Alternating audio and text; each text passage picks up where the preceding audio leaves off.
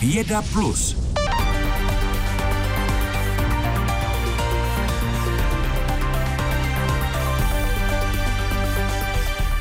Naše chování a jednání určují desítky miliard neuronů v našem mozku. Ty pomáhají taky vytvářet takzvané mozkové mapy, které nám umožňují orientaci ve světě kolem nás.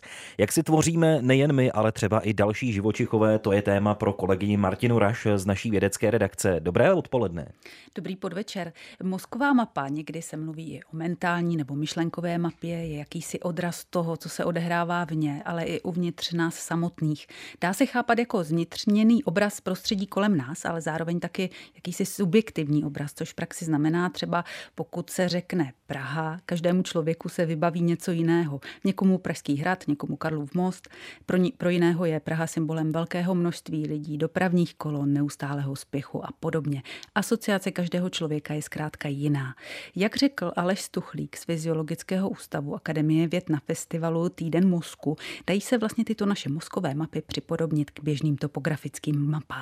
Ta mapa je daná tím, jak jsou spojený jednotlivý neurony a jejich veliký populace. A tam to skutečně je nevědomí, že my nejsme schopni si uvědomovat, teď se mi zapnuli tyhle neurony, teď tyhle, ale jejich vlastně výsledkem může být to, že jsme pak schopni vědomně třeba říci, že si něco pamatujeme.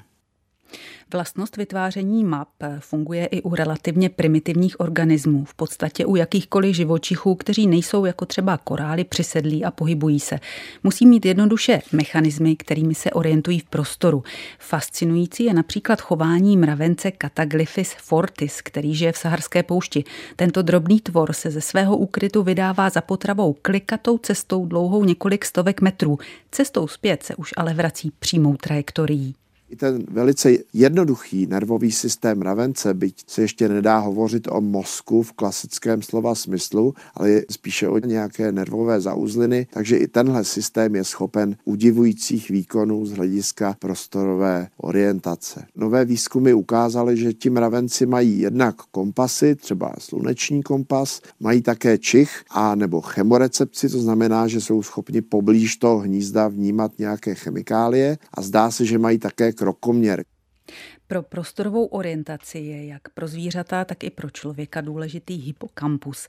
Hypokampus je vzhledem k celkovému objemu mozku jen jeho malinká část, která se nachází hluboko v tomto orgánu. Hypokampus je velice důležitý nejen pro prostorovou orientaci, ale u člověka je navíc zásadní mimo jiné třeba také kvůli vědomým vzpomínkám na konkrétní události, tedy že si pamatujeme, kde a kdy se nějaká událost odehrála. Když o někomu řekneme, že má lepší orientační smysl, znamená to tedy, že si vytváří lepší mozkové mapy? Ano, dalo by se to tak říct, že lidé můžou mít lepší nebo horší vlastně tu činnost hypokampu, který pak odpovídá za naši orientaci v prostoru a to se může projevit naším horším orientačním smyslem prostředí. Obecně se dá říct, že vlastně orientace mužů a žen se trošičku liší i jako co do způsobu. Jo? Že u mužů převládá, samozřejmě jsou výjimky, ale statisticky převládá ta orientace podle nějakých jako abstraktních mapových značek. Zatímco u některých žen to může být tak, že se orientují více podle nějakých třeba tras. To je vlastně taky možnost se orientovat trasou nějakou. A někdy to může být i účinnější než tou mapou. Dodává Aleš Stuchlík z Fyziologického ústavu Akademie věd, který se zaobírá mozkovými mapami a orientací prostředí nejen u člověka, ale také u dalších živočichů. O mozkových mapách, kterými se orientujeme v prostoru, mluvila kolegyně z vědecké redakce Martina, Máš, Martina Ráš, pardon, promiňte, díky, naslyšenou. Pěkný podvečer. Posloucháte odpolední vysílání Českého rozhlasu Plus, teď je 17 hodin 38 minut. Takzvané červí díry, které jsou populární mezi autory sci-fi, když umožňují cestování časem nebo do jiných vesmírů, by skutečně mohly existovat. Zjistili to vědci Opavského fyzikálního ústavu. Aktivní teorie vychází z pozorování takzvaných superhmotných černých děr, protože ty se chovají úplně jinak než lehčí takzvané hvězdné černé díry. Jak uslyšíte od redaktora Petra Kološe, odlišné chování vysvětlují vědci tím, že by ve skutečnosti mohlo jít o jiné objekty superhmotné černé díry jsou prý možná právě dírami červými. Červými dírami označujeme hypotetickou zkratku mezi dvěma místy v zakřiveném prostoročase, podobně jako když červ cestuje skrz jablko a jde vnitřkem nikoli po povrchu jablka. Odborně se tento jev nazývá Einstein-Rosenův most, protože ho jako první popsali právě Albert Einstein a Nathan Rosen, a to už v roce 1935. My jsme se zapojili do pátrání po tom, co je správnou odpovědí. Tým Zdeňka Stuchlíka se snaží přijít na to, proč vědecká měření a výpočty fungují jen pro běžné, tedy hvězdné černé díry, zatímco u těch velkých, kterým experti říkají supermasivní nebo hmotné černé díry, jim naopak nesedí vůbec nic. Jedním z vysvětlení je to, že už nejde o díry černé, ale červí. Je to hypotetická věc a to z jednoduchého důvodu. Potřebujeme velmi neobvyklé chování hmoty. Musíte narušit ten základní předpoklad, že gravitace je přitažlivá, anebo tu gravitační přitažlivost kompenzovat nějakou výraznou repulzí. Repulze je odpuzování. Jak dál popisuje tento vědec na YouTube kanálu Opavského fyzikálního ústavu, hrdlo červí díry, na rozdíl od hrdla černé díry, musí být stabilní, prostupné do vnitřního prostředí. Zatímco černá díra je něco jako bažina nebo past, ze které není úniku, červí díra by mohla být cosi jako tunel, kterým se dá dostat z jedné strany na druhou, proto musí být stabilní. Problém je, jak respektive čím vnitřní prostředí tohoto silně gravitujícího objektu vlastně stabilizovat. Musíte mít hmotu, která se chová neobvykle a učeně řečeno takzvaně narušuje energetické podmínky. Standardní energetické podmínky odpovídají přitažlivosti gravitační a tady to musíte něčím kompenzovat. Tím se dostáváme k podstatě odvážné teorie opavských fyziků. Ve spolupráci se svými kolegy z Ruska a z Brazílie přišli s tím, že existence stabilní červí díry nevyžaduje žádné exotické, tedy zatím neobjevené látky. Pracují s kombinací elektromagnetismu a fermionů, což je jistý druh nezhlukovatelných částic hmoty. To je strašně důležitý, že vy nepotřebujete exotickou formu hmoty, anebo jiná možnost je, že použijete nějakou alternativní relativní teorii gravitace. Ta také umožňuje ty repulzivní efekty v gravitaci, ale my jsme schopni něco takového, aspoň teoreticky, vybudovat i v rámci té fyziky, jak ji známe a jak ji dokážeme i ověřovat, řekněme, při pozemských experimentech. Teorií, které se věnují popisu fungování červých děr je mezi fyziky mnoho. Další vysvětlení je založené na polarizaci vákua, což je jev známý při laboratorním pozorování. Je to takzvaný Kazimírův efekt, který odpovídá tomu, že vezmete dvě paralelní vodivé desky, dáte je do vakua, to vakuum tím spolarizujete a tam začnou působit síly, které ty desky rozhýbou. Takže ten Kazimírův efekt by například dokázal stabilizovat černou díru a přeměnit ji na tu červí díru, ale musel by být mnohem výraznější. Odvážná teorie vědců Fyzikálního ústavu Sleské univerzity zatím existenci červých děr nijak neprokazuje. Je to jen jedno z mnoha vysvětlení toho, proč se superhmotné objekty chovají tak odlišně proti lehkým hvězdným černým dírám. Petr Kološ, Český rozhlas Plus. A posloucháte odpolední vysílání Českého rozhlasu Plus v 17 hodin 42,5 minuty. Podobu nejhlubší zatopené jeskyně světa, tedy Hranické propasti v Olomouckém kraji, zobrazuje nová unikátní 3D mapa. Odborníci v minulých týdnech nasnímali blízké okolí prohlubně a také celou suchou část propasti až do hloubky necelých 70 metrů, kde leží vodní hladina. Letos v létě bude pokračovat mapování zatopeného úseku. Naším hostem je teď předseda České speleologické společnosti z Hranického krasu Michal Guba. Dobrý den. Dobrý den vám posluchačům. Když nejprve zůstaneme u té suché části, jakým způsobem vzniká 3D mapa místa, jakým je Hranická propast? Tak nám se vlastně loni podařilo nakontaktovat na pracovníky firmy GEFOS a pana Petra Vaverku, kteří nám vlastně ukázali, jak fungují 3D skenery, kteří vlastně dělají mapování i pro Google mapy a seznam mapy. My jsme právě s nimi udělali takový nějaký kontakt s tím, že bychom teda zkusili zmapovat vlastně tu suchou část té hranické propasti a uvidíme, co nám z toho vyjde. No a výsledky teda byly úplně úžasné, kdy vlastně ten 3D skener vyslá, já nevím, během jedné sekundy asi 2 milionů eh, paprsků jako laserových bodů, které vlastně potom snímají jednotlivé části té propasti. No a dokáže vlastně tento 3D eh, skener dělat i to, že vlastně on dělá zároveň i fotomapu. Takže vlastně my tam máme dva výstupy, máme krásně zmapované prostory a máme ty prostory nefocené ve 3D mapě, takže jako úplně super to je. No. Hmm, co si od 3D mapy vůbec slibujete? Jaký by měl být její přínos? Tak eh, v současné době eh, jsme veškeré mapové podklady, které získáváme z podvodní hladiny, měli vlastně jako dvojrozměrný. Jo, že vlastně my si děláme nějaké klasické měření, které potom skládáme do nějakých obrazců a ty nám potom tvoří vlastně nějaký 3D prostory s tím, že opravdu vlastně to, to měření není přesný. No a teďka uh, obdoba vlastně toho 3D skeneru, co jsme měli na suchu, tak bude fungovat i ve vodě, takže by mělo být vlastně zmopovaný celá ta vlastně zatopená část úplně přesně vlastně až do hloubky, do jaké se s tím robotem dostaneme. Takže si slibujeme toho, že vlastně potom pro nás jako badatele a i vlastně potom pro širokou veřejnost bude taková ta prostorová mapa, kde si můžeme všichni představit, jak to doopravdy všechno vypadá. Jo? Protože teďka, co máme, tak jsou to všechno vlastně jenom, když to řeknu, taky náčrtky. Že si myslíme, že to tak vypadá. No. Jak obtížné bude zmapovat zatopenou část propasti? Tak právě na tu zatopenou část se nám eh, loni podařilo navázat kontakt eh, s maďarskými eh, badateli, kteří využívají vlastně podvodního robota, který pracuje na obdobném vlastně bázi jako ten 3D skener na suchu. Akorát, že tam bohužel nefunguje laser pod tou vodou, protože voda je kyselka, jsou tam bublinky, takže ten laser je rozptýlený, jsou tam další nečistoty, takže vlastně on to bude mapovat pomocí ultrazvukových vln No a i ten robot dokáže právě potom, že jezdí kolem stěn v určitých vlastně těch řezech a dokáže dělat snímkování stěn, takže oni nám maďarští kolegové slíbili, že z toho zase bude 3D mapa a plus potom 3D fotomapa. Takže jako si myslím, že pokud to všechno klapne, tak by to mohlo být unikátní. Hmm. Hranická propast má zatím potvrzenou hloubku minimálně 404 metrů. Na dno ještě experti nedosáhli. Je v plánu nějaký další průzkum? Tak eh, máme v plánu průzkum dvěmi roboty. Jeden robot je robot eh, polského badatele Bartka Grindy, který vlastně udělal s námi v roce 2016 eh, objev v hloubce 404 metrů.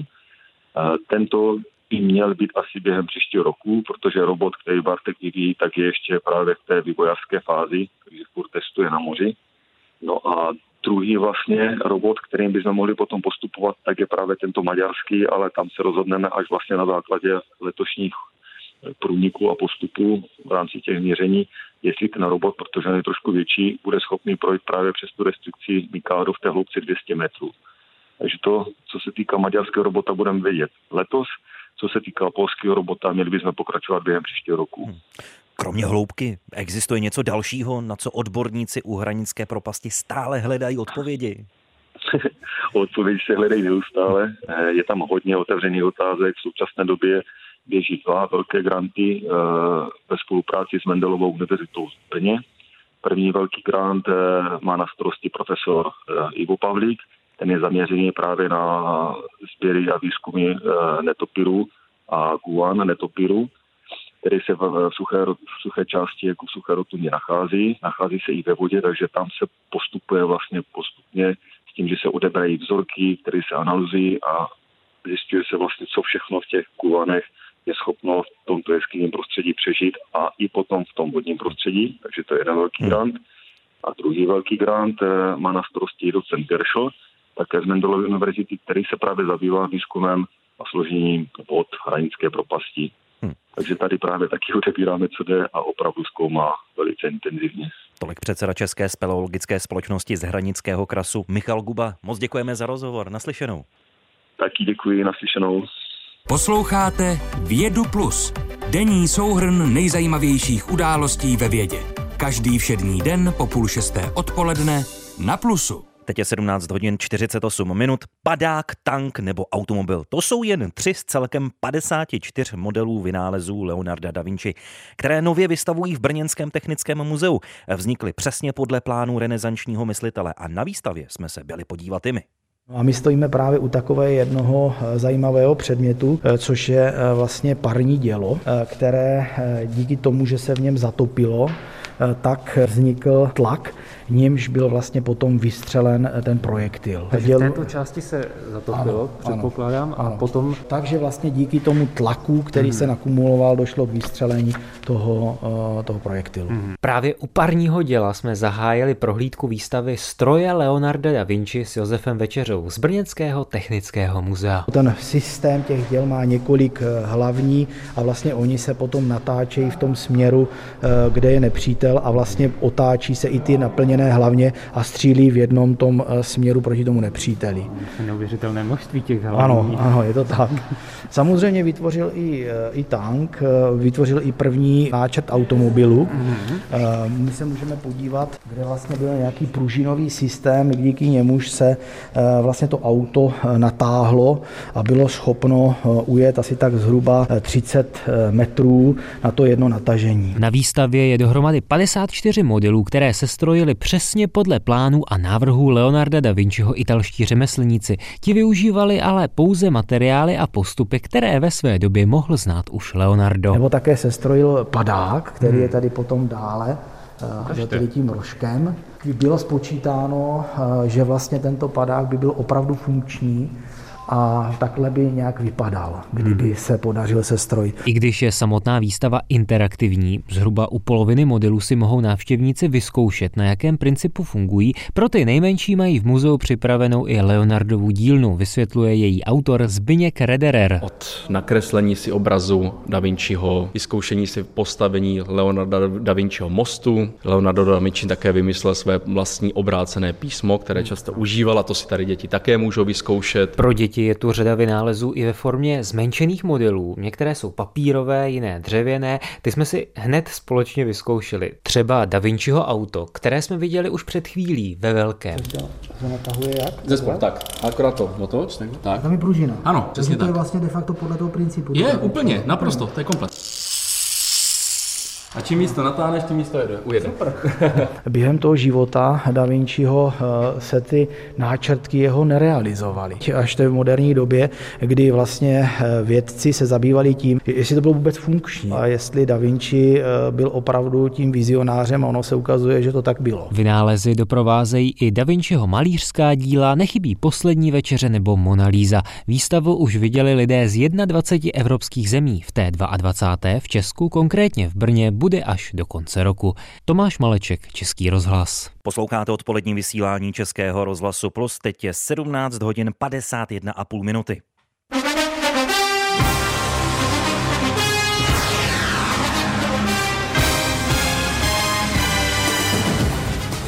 Ano a úvodní znělkou americké televize Fox k přenosům NFL uvozujeme naše poslední téma odpoledního plusu. Nechci hned říkat, že na to nejlepší jsme si museli počkat až na závěr dnešního živého proudu, ale jeden z nejúspěšnějších hráčů amerického fotbalu Tom Brady oznámil, že bude znovu hrát.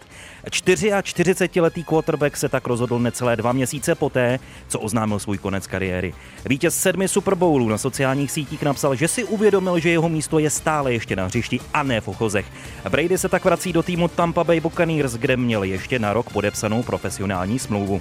Naším hostem je Radim Kroulík, místo předseda České asociace amerického fotbalu. Dobrý den. Dobrý den. Pojďme klidně schrnout, proč je návrat Toma Bradyho ve sportovním světě taková událost. Americký fotbal v zámoří je nejsledovanějším sportem a Tom Brady se stal naprostou legendou, protože vyhrál sedm titulů, což se nikomu nepodařilo. To znamená, že jeho persona je opravdu spjatá s tím s slávou NFL a tím, že ukončil kariéru, což se neúplně čekalo, byť nějaký zvěsti k tomu byly, tak to bylo velkým překvapením a tím, že to je prostě asi nejlepší hráč v historii NFL, tak logicky jeho návrat a ještě takový rychlý návrat poměrně zbudil velké emoce. Hmm. Tomu Bradymu je už 44 let, jeho kolegové na pozici rozehrávače končí kariéru zpravidla o několik let dřív. Když to schrneme, tak další legendy na stejné pozici. Peyton Manning, Drew Brees skončili před čtyřicítkou. Andrew Luck, který má mimochodem českou manželku, dokonce po třicítce. Jak je to vlastně možné, že zrovna Tom Brady vydržel tak dlouho a nahrává tomu i ta pozice, kde nemusí být třeba až tak moc fyzicky zdatný jako jeho spoluhráči?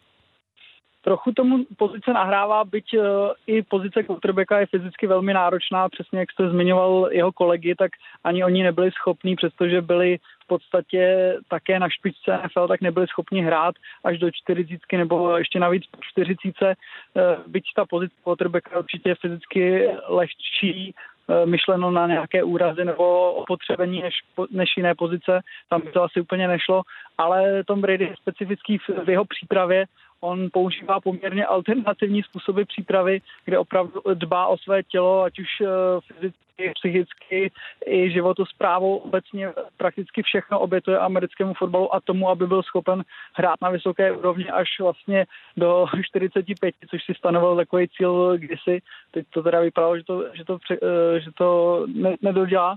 Hmm. Ale takže opravdu jeho jeho důraz na to fyzicky se připravit tomu, aby byl schopen vejít na vysoký úrovni, z něj dělá speciálního hráče a proto vydržel až takhle dlouho. Právě když to mm, můžeme klidně rozebrat, jak vůbec tělo v takovém věku na extrémní zátěž reaguje. Dodržuje tedy Tom Brady nějakou speciální dietu, a mají rozehrávači nějaký speciálně orientovaný trénink, aby své tělo tolik nenamáhali, ale aby taky vydrželo tu fyzickou zátěž. Ano, Tom Brady dokonce o tom napsal knihu, Eh, o jeho přípravě, jakým způsobem připravuje své, svoje tělo a svoje svaly a jakým způsobem eh, má jídelníček a pitný režim a spací režim, takže on dokonce šel o krok dál a celé to sepsal do knihy, takže dá se i najít eh, přímo od něj kniha, jakým způsobem se připravoval fyzicky, aby byl schopen. V podstatě u pozice quarterbacka v pokročilejším sportovním věku bývá problém to, že jejich házecí rameno už není tak explozivní, to znamená, že ty jejich eh, hody už nejsou natolik rychlé a natolik dlouhé, aby byli schopni udržet se v tak eh, nekompromisním prostředí, jako je americký fotbal a NFL, kde ta konkurence je obrovská takže to on zatím tou přípravou svého těla je schopen i ve 44 letech házet v podstatě. Někteří se tvrdí, že hází líp i než když byl jako dvacátník a to je ta jeho příprava. Ano, ano. Máme i třeba nějaké jiné příklady z jiných sportů, kde byl někdo podobně takto stavěný a kdo dodržoval jisté fyzické a řekněme nějakou životosprávu takovou, že dokázal hrát až do opravdu pokročilého věku vrcholový sport?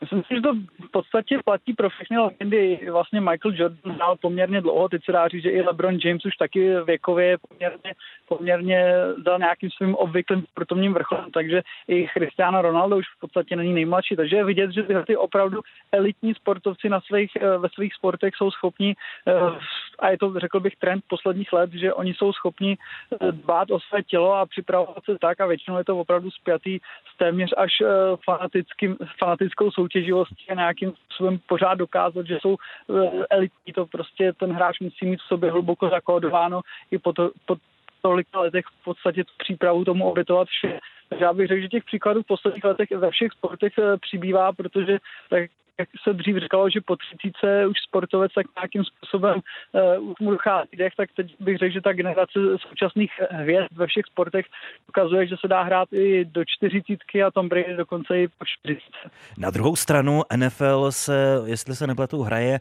v uvozovkách jenom na 17 zápasů základní části, což se oproti jiným sportům, řekněme, nedá srovnávat.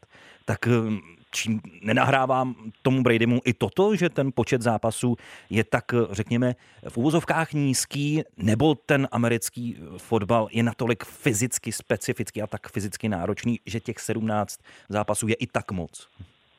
Je to daný opravdu specifičností eh, toho sportu. To znamená, že pokud by eh, sportovci byli schopní nebo hráči amerického fotbalu byli v NFL schopni hrát více zápasů, tak tím, že to je nejpopulárnější sport, tak by to logicky natahovali, co by to šlo, ale eh, to lidské tělo opravdu dá se říct, že víc nezvládne a v podstatě na ostatních pozicích to opravdu, řekněme, fyzicky náročnější, co se týká srážek, tak tam ta kariéra naopak je poměrně krátká. Myslím, že průměr je někdy, někde kolem 3,5-4 let, kdy opravdu po, těch, eh, po této době už eh, ty hráči jsou výrazně opotřebený takzvaně že tam to ani nejde, aby ta sezóna byla mnohem delší, byť by si to fanoušci určitě přáli a televize taky, protože to je nejsledovanější sport, ale prostě to, ten lidský organismus není schopen vydržet víc.